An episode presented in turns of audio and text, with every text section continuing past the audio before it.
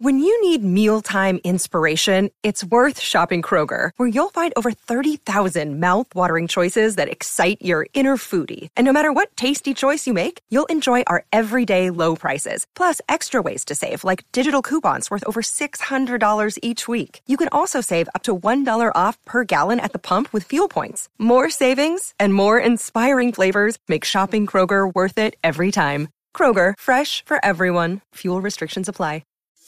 This is Pop Culture Confidential, and I'm Christina Yerling-Biru.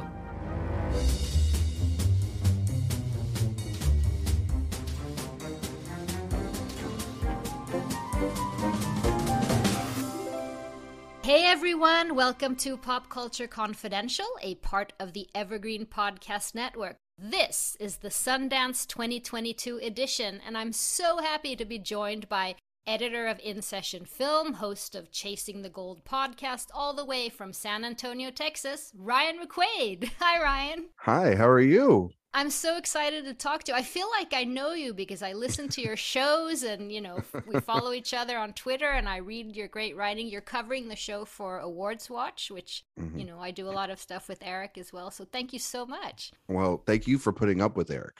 Because a lot of people have to do that, and I have to apologize for them. Well, someone has to take the bullet for you guys.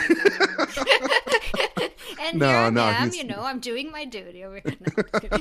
No. Eric's great, and yes, I've been fortunate to cover the festival for him, and thank you so much for listening. I listen to your show all the time. I feel like we're just gonna give each other like compliments the entire opening of this show, but no, if not us, then who, right? I know, right? I mean, the fans out there are like, oh, just get on with it. But no, and the fact that I listen to your show constantly, especially when you have Eric on, because you guys have great chemistry. But thank you so much. No, I never know if anybody listens to our show. I just do it, you know what I mean, because I love it. There've been so much with Sundance, so I haven't listened to your Soderbergh, Aaron Brockovich episode yet, which is one of my favorite movies. So I have that one ahead of me, but I'm getting to it. No, that series is it's been a lot of fun. I mean, you're going through all of Soderbergh's work, episode pretty much. For the most part, we're hitting a lot of the big highlights. To do his full filmography would be an entire year.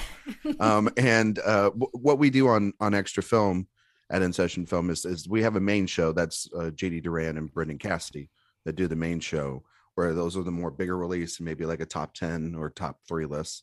And then on Extra Film, we sort of changed the format, because what we were usually doing before pre-pandemic was we were doing 2 indie films or whatever was left over. And we were just like, that's not really, you know, hitting our cinematic, you know, heartbeat enough.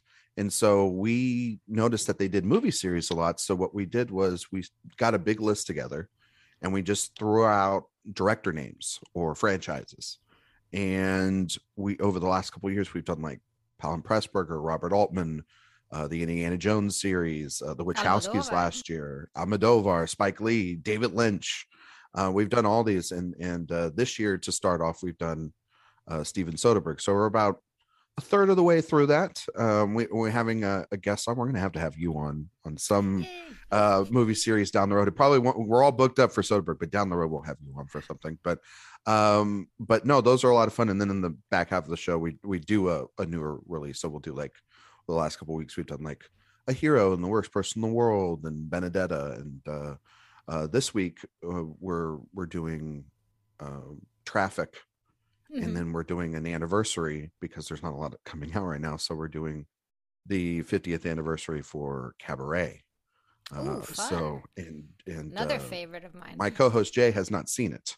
What? So I just not trying to throw him under the bus, but Jay has not seen it, and it should lead to a fascinating conversation. Highly recommended. But now both of you and I are attending Sundance this another crazy year virtually, and we're going to talk about some of the movies there, the titles we've seen, some themes, the most buzzed about things, what we like and don't like. But how's your experience been so far? Well, I am sad that we aren't doing this in person, because last year we were able to go, at least I was able to go to a festival, and I know a lot of people were able to do so. And then of course The Omicron variant sort of had other plans before it, and it was disappointing for sure, but it was the right move to make sure that everyone's safe. And I have to say, as much as I wanted to go to Utah for the first time, I'd never been to Sundance in person for ever. This virtual experience has been fantastic. I think that their system that they have should be a model for if other festivals decide to have a virtual component, that they should be using it, because the screening links are easy and accessible. The app to vote for the audience awards is easy and quick to download, and takes maybe like a second to log on to, but once you get in there, it's super easy to vote on stuff.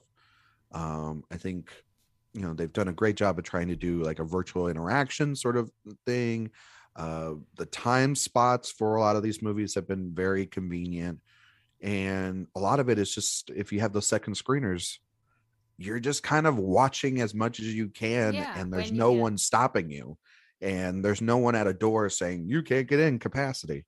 And I think that it's been a really good thing, especially given the fact that they've had to open up capacity and tickets have been sort of rolling for some of these sold out screenings to add more because of interactions and reactions to the various films, and positive or negative. And so overall, I just think it's been a great experience. And then the discourse online and stuff has been, for the most part, very positive.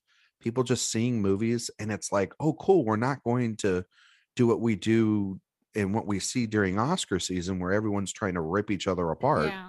It's just kind of a celebration of what the new year is. And for me, it's been very like soul enriching to see, like, just either I like this film, I don't, but it's okay, you know, somebody else does. And you just kind of go and discover stuff. Watching movies and, you know, both last year and this year, I totally agree. They've done a really good job. But let's get started. There's already been a 7-figure deal. It's a bidding war for the documentary Fire of Love. At this point in the festival, or about a little bit more than midway through, it seems like the big deal here. This is a film directed by Sarah Doza. It's a found footage documentary about a French couple, volcanologists, is that how you would pronounce it?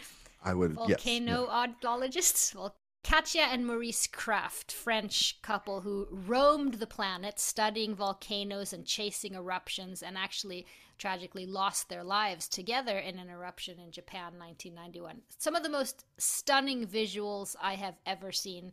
Your thoughts? I think it's the best documentary so far that I've seen at the festival. I think that you hit the nail right on the head. I mean, the footage that they were able to capture over their years of excavating these volcanoes, the two various kinds, the red and the gray volcanoes that they explain a lot in the film, done expertly also with narration by Miranda July, who's, I mean, just narrate my life, please. Yeah.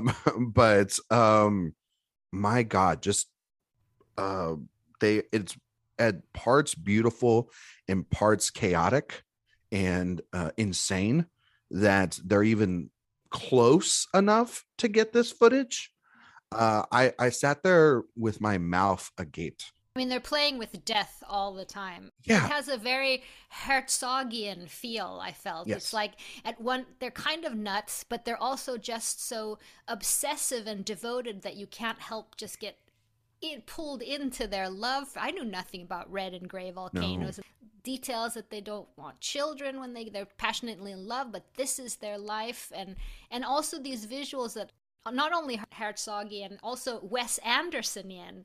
Yes. Sort of with the little red beanies and the French New Wave look that they have. Mm-hmm. No, I mean, and it was picked up by Nat Geo, which is partners with Disney Plus, who have the deal with like Free Solo and The Rescue and movies like that. And I personally was thinking it might go to somewhere like Neon, because it also had that kind of Neon vibe to it being a small, very independent film, and usually, you know, the big hit documentary of the festival last year was Flea, and I thought that this would they might grab it, but it's been kind of quiet from a lot of, this was the big deal so far, as you mentioned, but a lot of other films so far have been not picked up yet. And it's interesting that I think people are waiting. Maybe, there's the caution of, are the streamers going to pick up everything?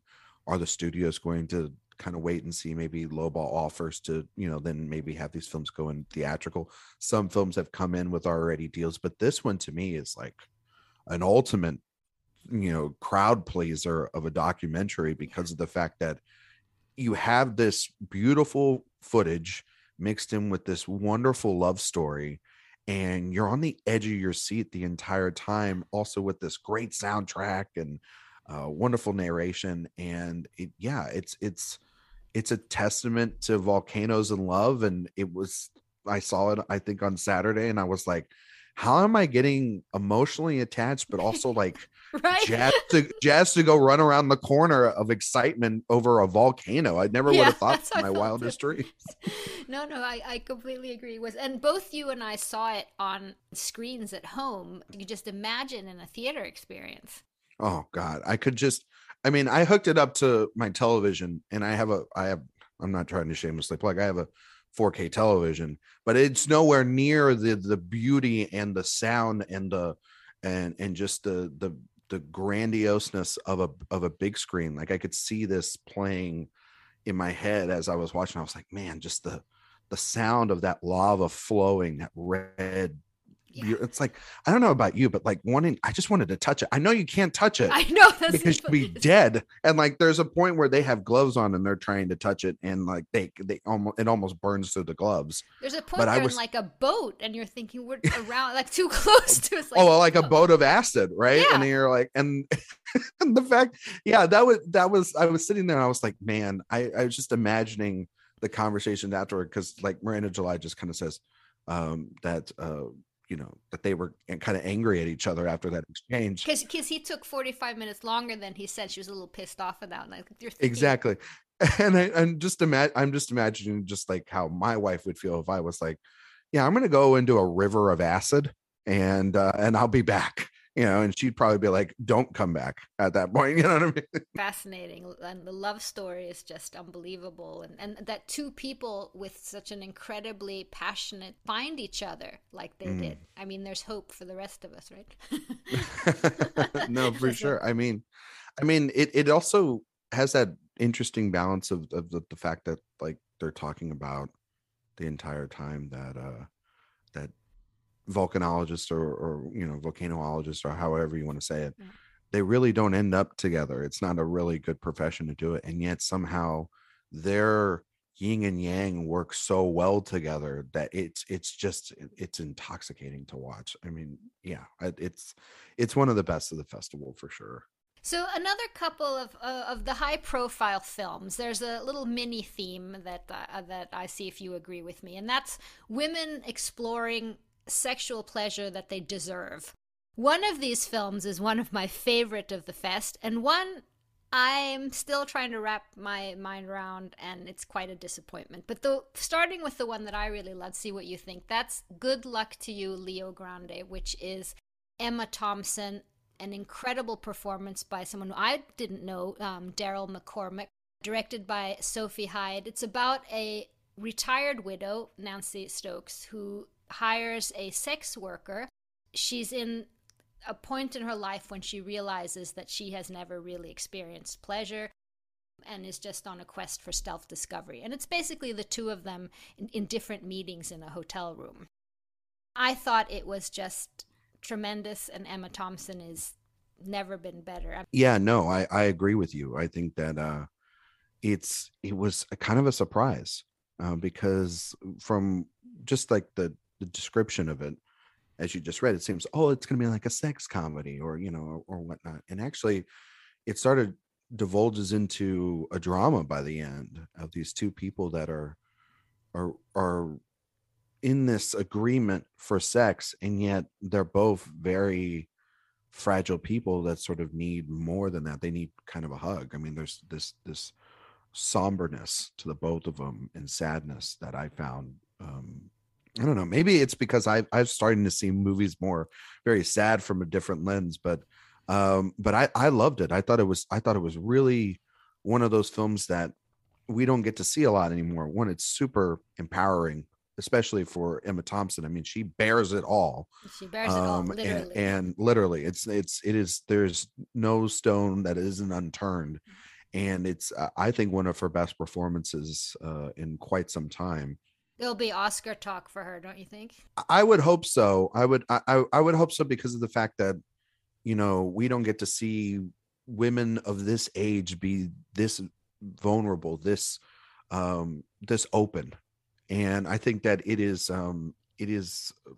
like a shell opening up this entire film. But I also think was Dylan McCormack is Daryl, his name. So. Daryl McCormack. His performance is fantastic, and he goes toe to toe with one of our great actors. And they just have this. I think that the other thing that I've noticed a lot is the chemistry within these films. It's a lot of these films that I've been watching, I was like, man, you know, these movies may not work, or they do work as a whole, but the casting in a lot of these films has been absolutely fantastic. And this was especially because it is a two-hander, you know, no pun intended. It is these just two in a room and these four different, you know, sessions that they have.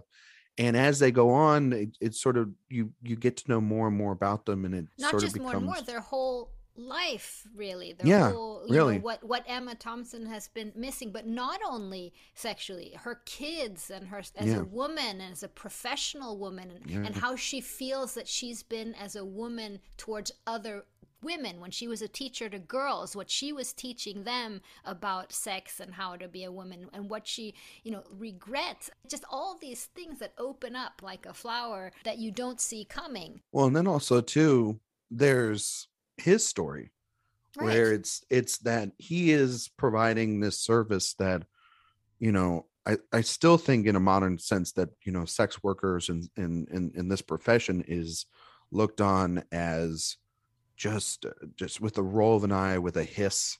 And in this film, it really explores that these people are human beings underneath, and there's a lot of pain that is involved in this profession.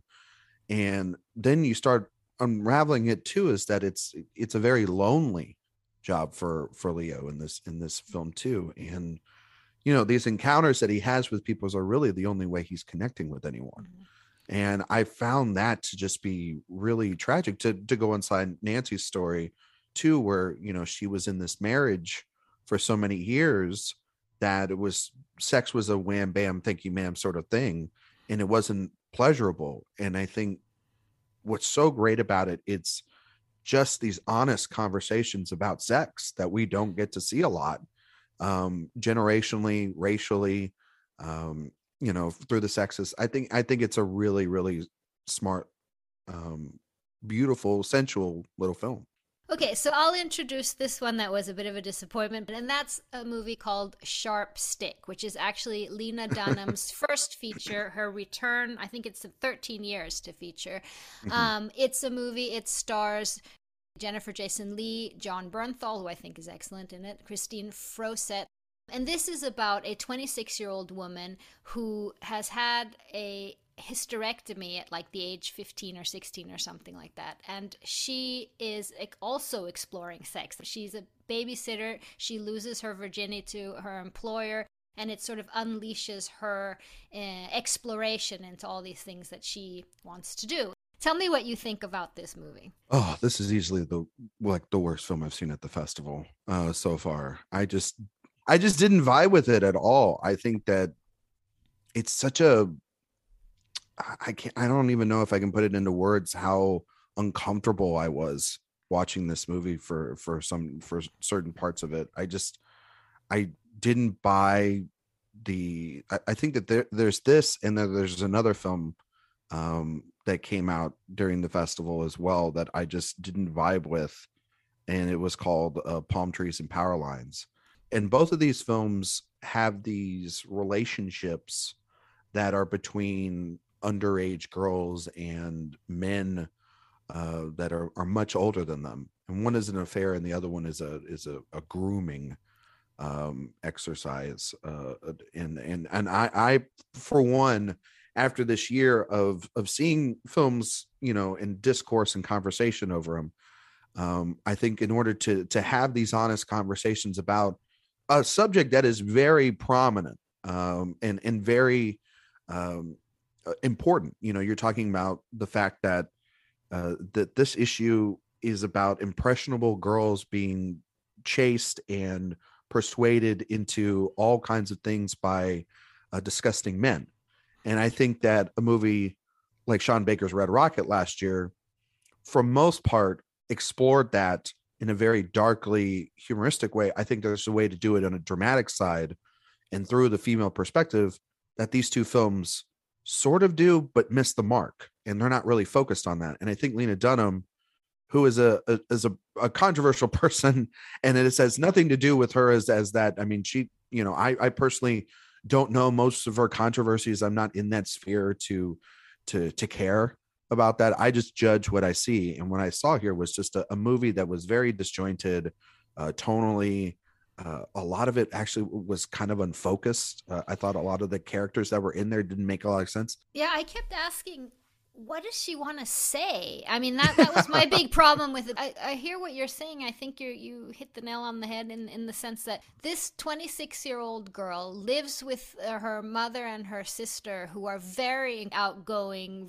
She's grown up within this very unusual family, but she's super naive. Like, I don't understand how she can grow up in this family and be so... And then I read someone who said that at one point this character was supposed to be autistic, and I didn't know, was that what she was trying to do? And then, as you say, she has this older man. She seems to be taken advantage of by several men. In the prior movie we were talking about, where Nancy is in a way in control and she's learning about herself and talking about herself, here she just seems to be, I don't know, I've got a really unpleasant feeling the whole time. And I like Lena Dunham. I was a fan of girls, and I know that there's controversy around her, but I like someone who will explore difficult subjects in this. But I was really confused about what she was trying to say with this movie. And no, I agree, and I do think Bernthal, well, one, John Bernthal is good in anything, and he looks good in everything. Ooh, God, yeah, he looks good in everything. So I'm never gonna say no to John Bernthal, but I also just,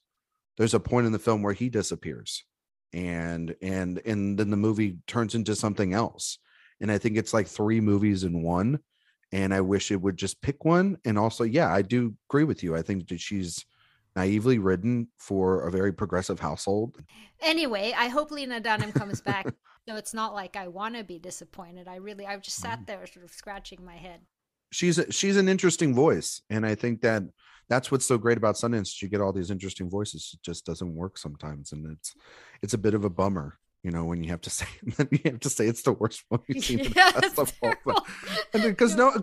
Because she does do a lot of female forward, you know, empowering, you know, work, and it, you know, within her writing and stuff. And so I know a lot of people that love girls and her movies and Tiny Furniture and things of that nature. And so it's not a pleasure to say that I didn't like a film. Another interesting theme, I feel there's a Jordan Peele, Emerald Fennell, Promising Young Woman, exciting horror thing going on with a lot of directorial debuts too. And I thought we'd talk about a few of those. Did you get a chance to see Fresh? I did see Fresh. That one is produced by Adam McKay, and it is directed by Mimi Cave. And it stars Daisy Edgar-Jones and Sebastian Stan. And so they sort of meet at a bar one night, and they have a couple of dates, and they're getting really to like each other. And you're like, oh, what's going to happen? Oh, it's like 30 minutes in, and oh, they're like really liking each other. It's a rom-com. It's a rom-com. And you're like, oh my God, look, a nice Sebastian Stan role. Oh my God, he's so adorable. And then it takes a turn halfway through, and you realize, oh, he's like a doctor that like drugs girls, and he kind of just keeps them in a dungeon, and that's really all you need to know. There's a lot of other things that are involved. It is a weird movie. I will say, tonally speaking, it's all over the place. I personally wasn't a big fan of it because I think that its horror elements or / commentary are so on the nose. And I think that the movie at times wants to be a Jordan Peele kind of commentary. The other time wants to be a slasher, you know, gory fest. Gory. And besides the two committed performances, once again, I think both Jones and Stan have really good chemistry. The movie, I think, overstays its welcome, even though it's only like, I think it's 117 minutes. The movie should have been 90 minutes. It adds too much. And it has also the problem that I hate in horror films where it uses minority characters as like a vessel for the white characters to either save them or for the white characters to save them. Like the black best friend trope is used in here a ton, and it's a tired trope in horror films or in films in general, like comedies and stuff like that too. And I just think in this film, in this case too, it's really poorly done and should not be in here. But I think Stan and Jones give a pretty good performances that I think at 10 o'clock at night, if it's at your local cinema and you got nothing else to watch, you can go watch it and you'll have a disposable kind of time with it. I think I liked it more than you. It caught me so much by surprise that I'm not much for the gore aspect. It was a lot of gore, but as a directorial debut, it was really elegantly done. I liked the fact that it went from one movie to another. I kind of liked the fact, if you can use that old tired trope, turned it up to 11, Sebastian Stan goes all out in that performance. And I also think, without giving the ending away, Promising Young Woman, a movie I really loved last year, I think this one had a little bit of a more satisfying ending, that the girls got a bit more agency than they actually got in that. If you can stand that much gore, I thought it was a surprising film. And I'm interested to see what Mimi Cave does going forward, definitely. Yeah. No, for sure. If a movie doesn't work with me, we usually have this saying on Extra Film, when we see a directorial debut and if it doesn't quite work for you, it's like there's enough there still, in my opinion, in every directorial effort, unless you do something morally irresponsible, for me to go, just because this one didn't work, it doesn't mean that I can't wait to see the next one. And there's a film that we'll talk about here in a little bit, I'm sure, where that I've had that feeling, and then it turned back around on me, and it's one of my favorite films of the year so far. Ooh, so exciting. So the next one in this category is Mariama Diallo, also a directorial debut, of her movie Master, starring Regina Hall. What did you think of this, and what was it about? This one's really fascinating. So it sort of follows three African-American women of two older, one younger. Two of them are the two older ones are professors at this mostly prestigious white college, and the younger girl is an incoming freshman, and it has those Jordan Peele aspects that you're mentioning. It also has, I think, its own fresh take on it, a very female forward, female centric horror, supernatural film, also just dealing with the anxiety of what it is like to be black on these campuses. And I think we've seen, television shows and movies like Dear White People sort of in School Days sort of examine these ideas, but not in the sense of how much anxiety and trauma it can cause. And I thought that this was a really stylized, beautifully edited and shot debut with some really subtle performances that boil to the top by the end. I think it has a lot of horror aspects, but the horror aspects are code or are metaphors for this racial divide, and that we have a lot still on American college campuses and campuses around the world. And it was quite impressive. And it's one also too that I think that it's a power and a testament to it. It lingered in my head the next day of like, why? Why was that so good? Why was it hitting all the right notes for me? And it's because I think that, ultimately it's shining a light on an issue without actually like jamming it down your throat. It's very subtly done. Regina Hall is really good in this film, and she's having a Sundance. Yes. And but this one I think is the better one of her vehicles, though. I think so too. The other vehicle might be her better performance. I think this is the better film, because the just the overall message of it is really one for examination. I thought this was just incredibly impressively directed. It was so tight. Nothing was unnecessary. It was creepy when it had to be creepy, and it had a message not on the nose. Excellent performances all around. So yeah, I was also impressed with this. A couple of other ones in this category is one I don't think you've gotten a chance to see, called Resurrection. No, but you have. I have, so I'll just quickly say that it's a psychological thriller. An excellent performance by Rebecca Hall and Tim Roth. It's a movie about trauma, grief, and being ghosted, really. A woman who has had a horrible experience in her past that comes to haunt her. I thought it was good. I thought it was, this was not as so tight. It had 20, 25 minutes that, for my sake, I thought it got quite repetitive. But I recommend it. And then there's one called Duel. Did you like that one? I didn't. And that's... And that's sad, because I liked Riley Stern's last film, The Art of Self-Defense, quite a lot. I thought that was a brilliant examination of male toxicity within sports, within society. And this movie, while it is 95 minutes, I felt this thing dragged. Like, I think it had one note, very repetitive. I think. Basically about clones fighting each other. Yeah, like who can survive, between you and your clone and stuff. And I do think that Aaron Paul, who plays sort of a combat clone specialist, like he prepares the human to fight the clone, I think he's actually pretty good. I wish there was more of him. He provides levity, but that sort of action in the middle of it, combat stuff, it reminded me a lot of The Art of Self-Defense. It reminded me also of The Double, which is a Jesse Eisenberg film as well.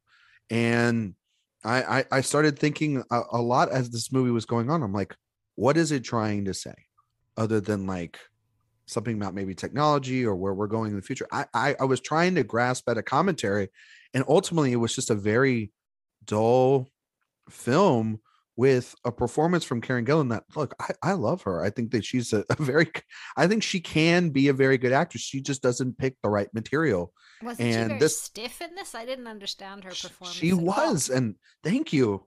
Yeah, and that's sort of the cadence that Stearns likes to have. He likes to have these vessels that then come and blossom as the film goes on. The problem is this one doesn't open up, and by the end of it, it's like, what did I spend 95 minutes here doing?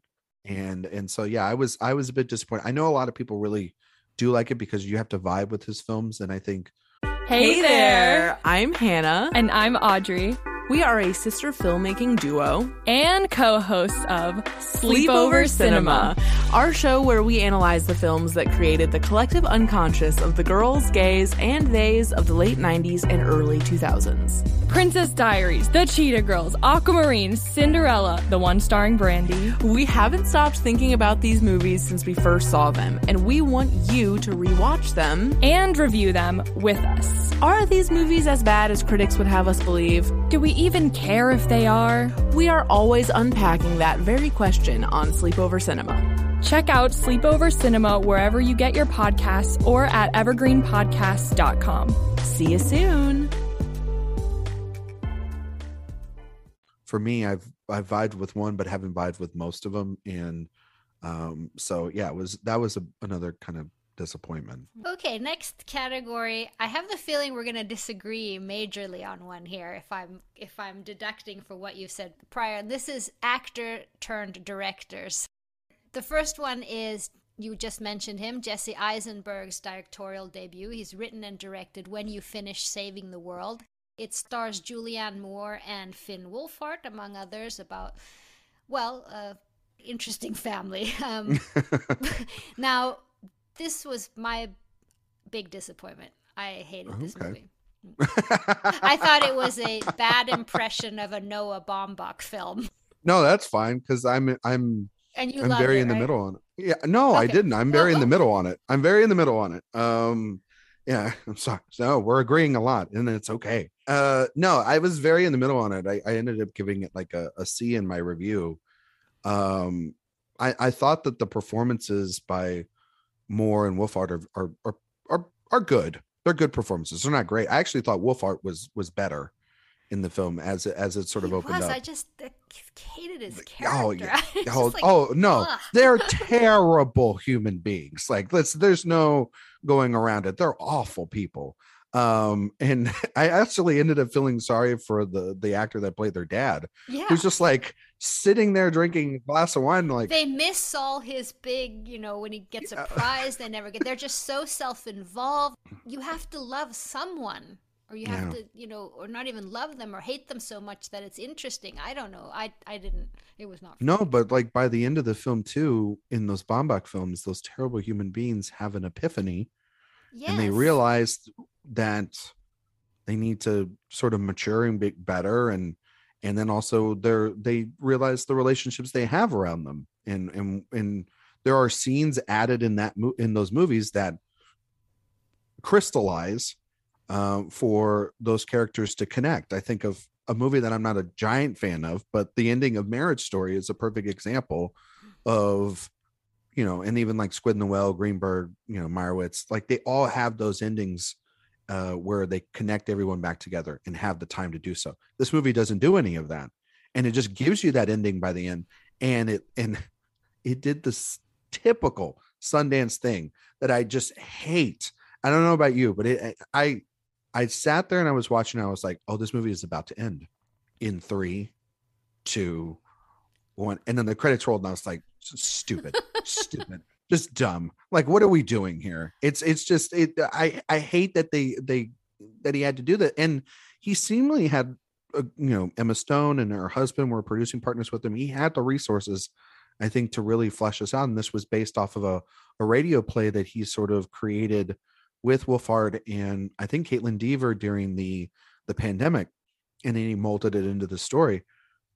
It was complete mess bag. I think when Wolfhard and Moore are at each other's throats, I loved it, because I was like, yeah, give me all the acting. The acting, I love it. Yeah. And Moore is always, it just couldn't connect with what they were going through somehow. It was just, no, I agree. It was all over the place for me. But then there's one that I cried my way through this charm ball of a movie from beginning to end, it felt like, and that's Cha-Cha Real Smooth, which is another actor, director, Cooper Rafe, who's in it and who's written it and directed it. I just thought it was the most endearing little thing I've seen in the longest time. And Dakota Johnson this year is just hitting it out of the park. Oh, I love this movie. This was the movie I was talking about where I was like, I thought it was Eisenberg. That's why I thought you loved it. I really did not like Shithouse.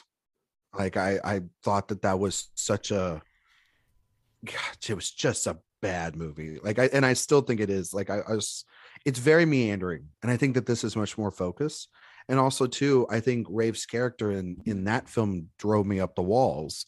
This one, I just wanted to give him a hug. He's so nice. It's almost like he was watching Ted Lasso. I saw somebody online said, this is like a Ted Lasso figure. And I'm like, yeah, he kind of is, because movies like this, as you know, they take a turn where, the guy becomes a creep, or turns into like this affair thing. That didn't happen. It doesn't happen. Right. This to me was, and I know this is really dumbing it down, but it was like the best Judd Apatow movie we've never gotten, only was much more honed in and toned down and less of a runtime than those movies seem to be. And it's really just about these two lost souls that are quote unquote soulmates, but they're not really 100% romantically involved. And it's just, he's so adorable, Cooper Rafe, in this movie. And he's just kind of taking care of this mom and her autistic child. And his little brother. And yet he's very much tethered and broken on the inside, and not fully an adult. Yeah, it's really fascinating. And oh my God, Dakota Johnson This is the performance I think of her career so far. Like, I think she's given so much, and her chemistry with Cooper Rave. I mean, I wrote in my review for Awards Watch that, like, they don't just have enough chemistry to light up a screen. They have enough chemistry to light up an entire city in this movie. And it's so good. You have like Brad Garrett and Leslie Mann who play his parents. And yeah, I just really loved it. And it was surprising. Like I said, I was not a fan of Shithouse, but man, this movie's great. It's predictable in one way, and you want him, like you were saying, to just be this good guy, and he is, and you get satisfaction with that. But it does end in a way you think that it's not satisfactory, but it's still satisfactory. You know what I mean? Oh yeah, it's such a good ending. You don't want it, but you want it. And in a lot of ways, it's I think it's kind of a very honest ending and fitting for who they are as these characters. And I do think though it takes a while to end. There's maybe there's 2 or 3 endings, I think, with it. I was okay with that. But I was just like, give me more time. I don't want to leave him. I don't, the thing about Shithouse is just like, by the end, he's a good person. You're like, okay, good for him. In this one, you're like, please don't let me leave these characters. And it's good. It's really good. I'm lost for words because I wanted to almost like, if I didn't have a ton of other movies to watch and you didn't have a ton of other movies to watch, I would watch this one right now again. Like, that's how great it is. And it's nice to do a live commentary. Exactly. And it's just nice. It's nice to have like romantic films. We don't get a lot of these, like this and Leo Grande. These are some very romantic movies that studios are not doing anymore. And I'm glad to see that, at least at this festival, there's a couple ones that I do think audiences would go for this. I do think audiences would go, especially for Leo Grande as well, because of the fact that they have stars in them, and they are very, like, this one feels very A24 word of mouth. You go see it with your family, and I think everybody would really like it. It's going to be a crowd pleaser. It must. Yeah. And Dakota Johnson has another film in, I haven't seen that yet because I'm going to see that tomorrow in the fest, Tignataro's film. So, I mean, she's just having a year too. Well deserved. And she produced both of them too. Before we I want to do some docs afterwards, but I have 2 movies which don't really have a theme, but I really want to mention one which was very anticipated called 892.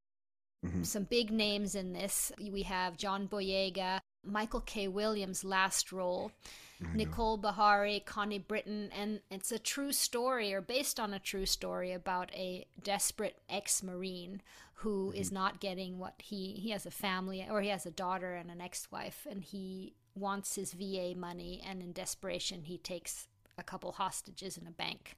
What did you think of it? I thought it was a really great, heartbreaking character piece. For John Boyega and to see Michael K. Williams, this is his final role. It was like, oh God, we've had so many recent celebrity deaths, and then to remind myself, and I didn't know he was in the film.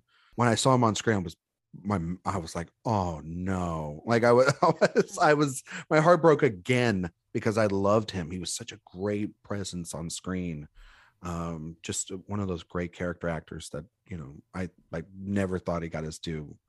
But Boyega here is fantastic. And it's this story that really shines a light on how Americans treat veterans post their service, how the VA is just a giant messed up organization from top to bottom, and how a small amount of money really can change the course of an entire family and an entire community, because of the fact that, yes, it's set in Atlanta, but it's set in a small section of it.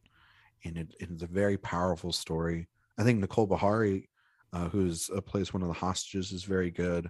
Michael K. Williams is very good, but it's a showcase for John Boyega, who, post his Star Wars career, had his role in Red, White, and Blue, I believe is what it was called, the part in Small Axe, and now this, and those are 2 really great showcase performances for him, and an actor that I think is really, really good. So yeah, little tough to get through because of everything, but and very shades of Dog Day Afternoon at times, but also I think it's a more, modern, urgent message given everything going on with. Has this been sold? I do not believe it's been sold yet. No, but it feels like it'll get picked up for sure. And then I want to talk a movie that I haven't gotten to see yet, but I'm pretty sure you love it. Or I saw on Twitter that you love it, and that's After Yang. God, my favorite film of the fest so far. It's this sci-fi memory box movie from director Kogonaga, who directed Columbus a couple years back, and it has Colin Farrell and Jodie Turner-Smith and a couple of newcomers that play their kids. There's also Haley Lou Richardson, and Clifton Collins Jr. has a small role in it as well. And it's about this family who are trying to get their family robot that is also like a babysitter. It's the whole thing with technology and everything. But as they sort of uncover things about the robot, the more that they sort of, it feels like like they're grieving this family member being gone. And that's all I will say about that. And because I think it's so beautiful, and I have not seen this in quite some time, where a director goes from their debut and they knock that out of the park, and then they go and they're already a master of their craft. They just go. I haven't seen this, and it's a remarkable thing to see, and it's all done so minimalist, because the way he uses the camera and the way he uses the small amount of money. I'm always amazed by directors that have these giant visions. I think of like last year, my favorite film of the year, The Green Knight. That movie is such a vast film. It's only done on like a $15 million budget, as opposed to like the Last Duel, which is like $100 million.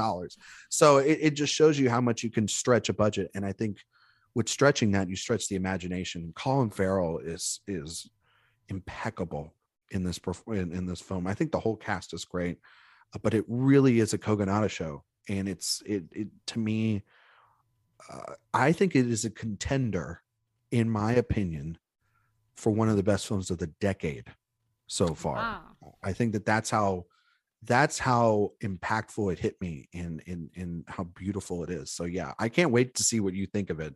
I know I'm just now putting high expectations on it now that are unobtainable, but I know. Exactly.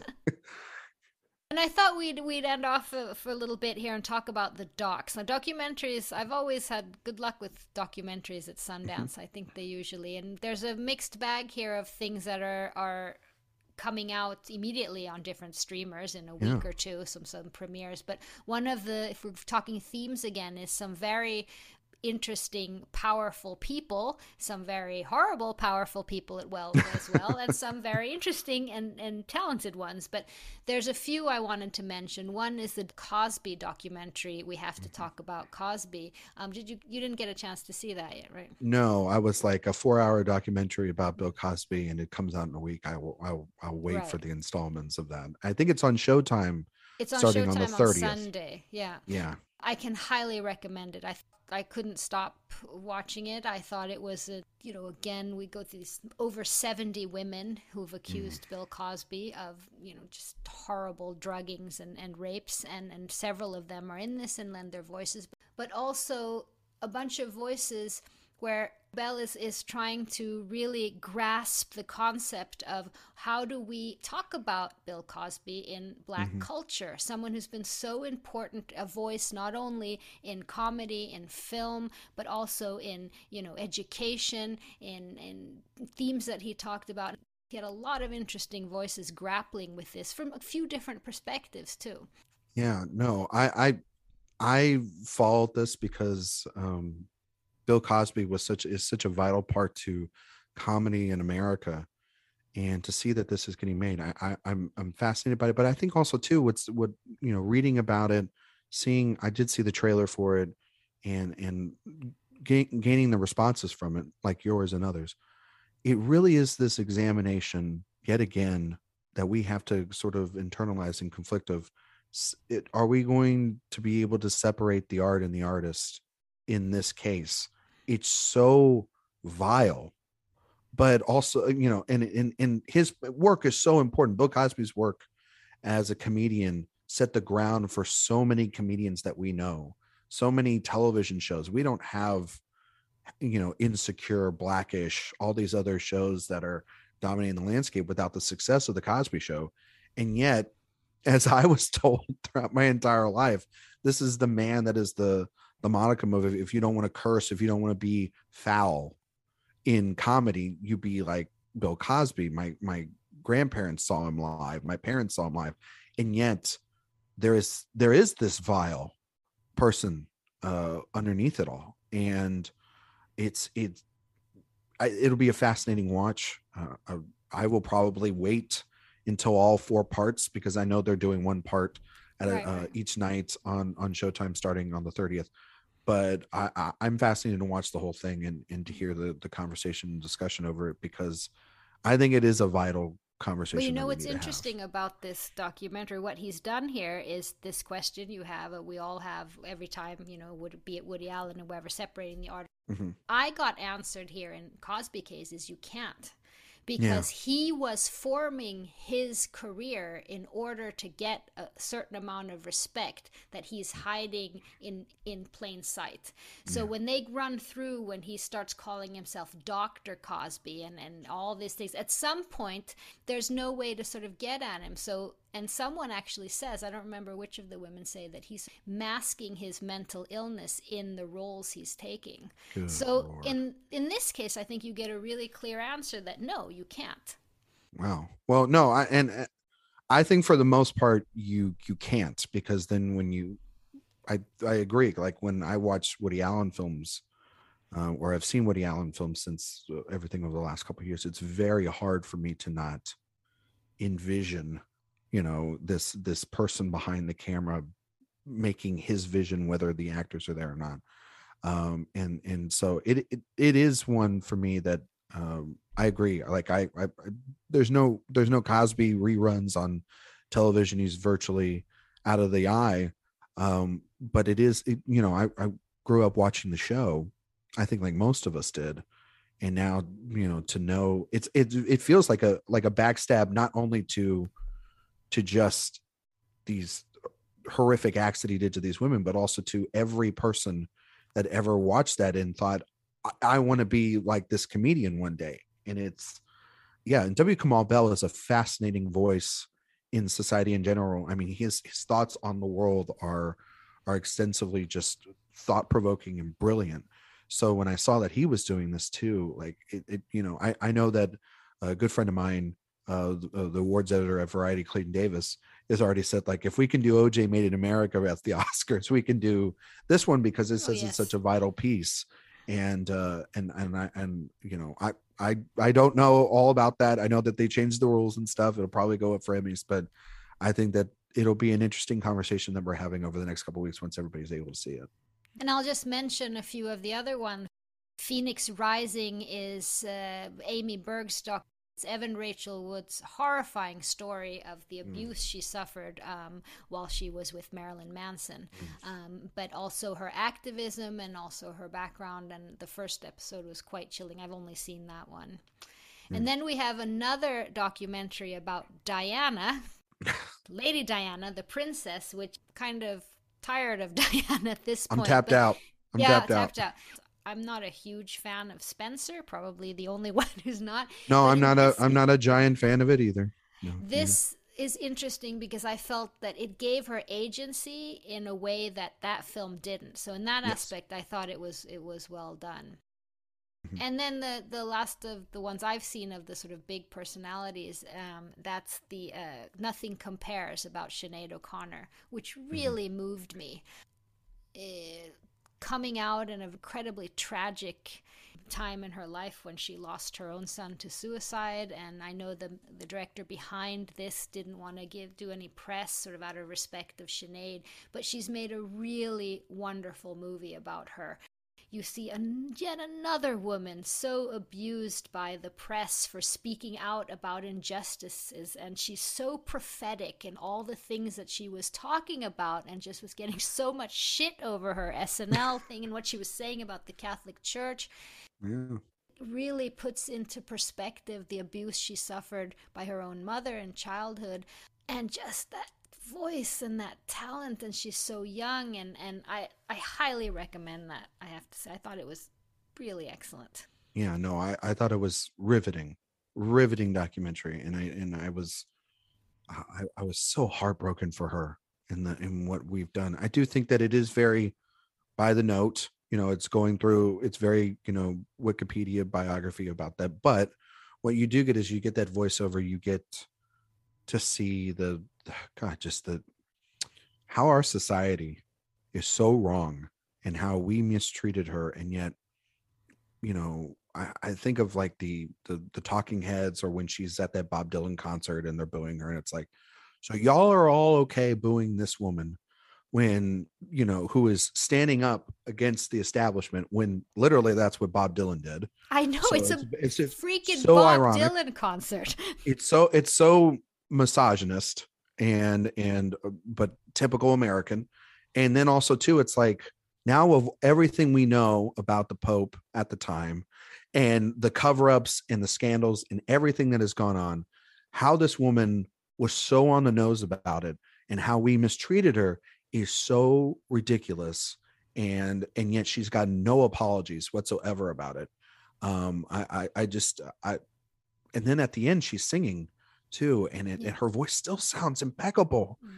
And I know she's gone through so much in her life. She's had a very rough life, mostly because of what the media has done to her and the psychological damage that, you know, all that can have. But I think that, you know, it made me want to just listen to her music and be a giant supporter of her and everything that she's gone on. Yeah, I thought it was one of the better docs that we've seen so far. And didn't you just love Chris Christopherson at that Dylan concert? Don't let the bastards get you down. Giving her so much love at that point. What a badass Chris Christopherson. So I wanted to just ask you about La Guerra Civil, which I haven't seen, which is Eva Longoria's. She directed it, right? Correct. She did. Yeah. What did you think of that? I thought it was a really good documentary. It's really entertaining. It's a sort of, I'm a sucker for sports documentaries. I love sports. You know, to see Julio Cesar Chavez and Oscar De La Hoya, who De La Hoya does a lot of work down here in the San Antonio area, and Eva Longoria lives down here in the San Antonio area, and she did for a long time. So it was like watching, in a sense, these figures that I've known for so long, and yet I didn't really actually know all the intricacies about you know, De La Hoya and Cesar Chavez's fights and how important they were to Mexican and Mexican American culture, and how there is this constant divide in Mexican culture with this machismo sort of, you know, I'm better than you mentality, especially when it comes to these two, where, you know, Chavez is a native born Mexican fighter, and Oscar De La Hoya is a Mexican American fighter, and they're both celebrated by the Latinx culture until they fight each other, and it really becomes this, you know, pound for pound, like, what are we talking about? You know, are we really all together, or are we going to really, when it comes down to it, separate ourselves? And are our experiences different, or are they very much the same? And I thought that she expertly entered herself into those questions, because it is a question that she's asking of herself. She is a Mexican American. I am a Mexican American. And I'm sitting there watching it, because the way Oscar De La Hoya is being treated by these fans is that of an outsider, is that of no different than when we talk about black and white issues in America or around the world. And it's tragic. It reminded me a lot of the colorism scandals of the summer from last year, where we were talking about in the Heights and in the infighting that can happen sometimes within the Latino culture about, you know, who is dark enough, who is light enough, who is, you know, who is this, who is that. And it's a really fascinating toggle mixed with also with that, if you have all that turmoil, it creates a rivalry. And it creates this, well, if I have to prove something even more than just that I'm a better boxer than you, I have to prove that I'm enough of a Mexican in my culture. And it's actually really well done. I don't know who's going to pick it up. It feels like an ESPN. Yeah, or, I thought they'd already picked it up. Or maybe they did pick it up. I didn't see the acquisition yet, but just fascinating. And she gets boxing experts as family. She gets both Cesar Chavez and De La Hoya to sit down, and it's really introspective, and to still see how some of those feelings almost 20 years later are still bubbling, or over 20 years later are still bubbling. It's fascinating. I really enjoyed it. And another really powerful one, The Descendant, Descendant, I think, Margaret Brown's documentary about the history of the Clotilda, which was the last known slave ship that arrived in the U.S. and the descendants of the Clotilda survivors who are like reclaiming their stories in this documentary. I found that really riveting and powerful. And yeah, no, for sure. And also I like that it doesn't go down sort of investigating the ship. No, it's exploring the generational impact that this event had on an entire community. And it reminded me a little bit of like Hale County This Evening that came out a couple of years ago. Right. Very much looking at this town and how an event or racial components can have generationally. And then you add in industrially, you add in big business, you add in the zoning problems that happen, redistricting that happens in America. That is just an upsetting, gerrymandering sort of situation. And yet what's left is these people that are just wanting their story heard. They want people to believe them, and they want to just have closure that their parents or their parents haven't had. It's their story. It's a really beautiful piece of work. Finally, in the doc, did you get a chance to see My Old School? I have not, no, but I think you did, right? And is it pretty good? It's pretty good. I mean, it was fascinating about a 16-year-old kid called Brandon Lee who enrolls in a high school. And then it turned out that he was a 32-year-old man who was masquerading as a 16-year-old boy at the same school that he went to. And Alan Cumming plays him. Well, he actually lip syncs him because the real didn't want to show his face, but he tells his story. So Alan Cumming sort of plays him. And then it's a bunch of interviews with his former classmates. I mean, it's nothing groundbreaking in terms of documentary making. It's one of the high schoolers themselves who have done this, the former high schoolers, I should say, who's behind the documentary. But I thought it was fascinating. I think that that's going to be a broad crowd pleaser. I think it's going to attract a lot of people. That sounds fascinating.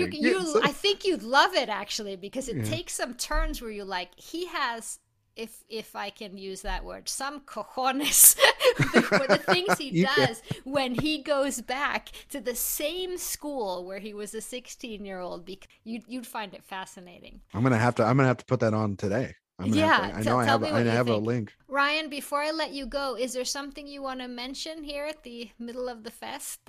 Run through? I think we ran through most of it. I will say there were three films. Just real quick, I'm just going to say just one thing. There was the Thanaway Newton film, God's Country. I thought that was a really slow burn, almost Western-esque racial drama that I think works for the most part. I think at the end it sort of tries to turn into tropes, an action trope or whatnot, but she gives a fantastic performance, finally a lead performance for her, where she's got her agency back as well as the characters. Honk for Jesus, Save Your Soul, that's the Regina Hall film that I was talking about, that I think is really, it's good. It could have been better. But and I don't think it's commentary, its satire is as strong as its drama aspects of it. I think it's doing some really interesting things with like the camera and the different sort of aspect ratios with that film, but also the performances from Sterling K. Brown and Regina Hall. I mean, my God, both of those, I could see them act for days. And then Living, which is the Akuru remake turned into like a British piece, and it's with Bill Nighy. And I was not, overall, I thought the film was fine, and I think it leaned towards more being like that adaptation of the Kurosawa film. But Bill Nighy, I could watch that man in anything. I mean, he can be Davy Jones every single day of my life, and I will watch that man. I love him, and I think it's a real showcase for the talent that he is. And I hope people, I know Sony Pictures Classics picked up that one, which kind of feels very right for them. And I hope that the people give it a chance, because it's a very sad but an introspective piece of work that he's doing there. But those are some that I would highlight if you have a chance to see. Go out and see them when you can. Ryan, will you come back and join me again? I will come back whenever you like. I need to get you on Chasing the Gold so we can talk about some Oscar stuff. I think we might book something very, very soon, because I know that we're like in the middle of the Sundance. There's all these stuff about the guilds coming out too. So there's a lot that's going to be happening for sure. This was so much fun, and have a good time the rest of the few days here that that the fest is going on, and let's Twitter each other or email each other, because I want to know what you think about a few of the ones you hadn't seen that I saw, and the couple ones we have left to see. Oh, I know. There's.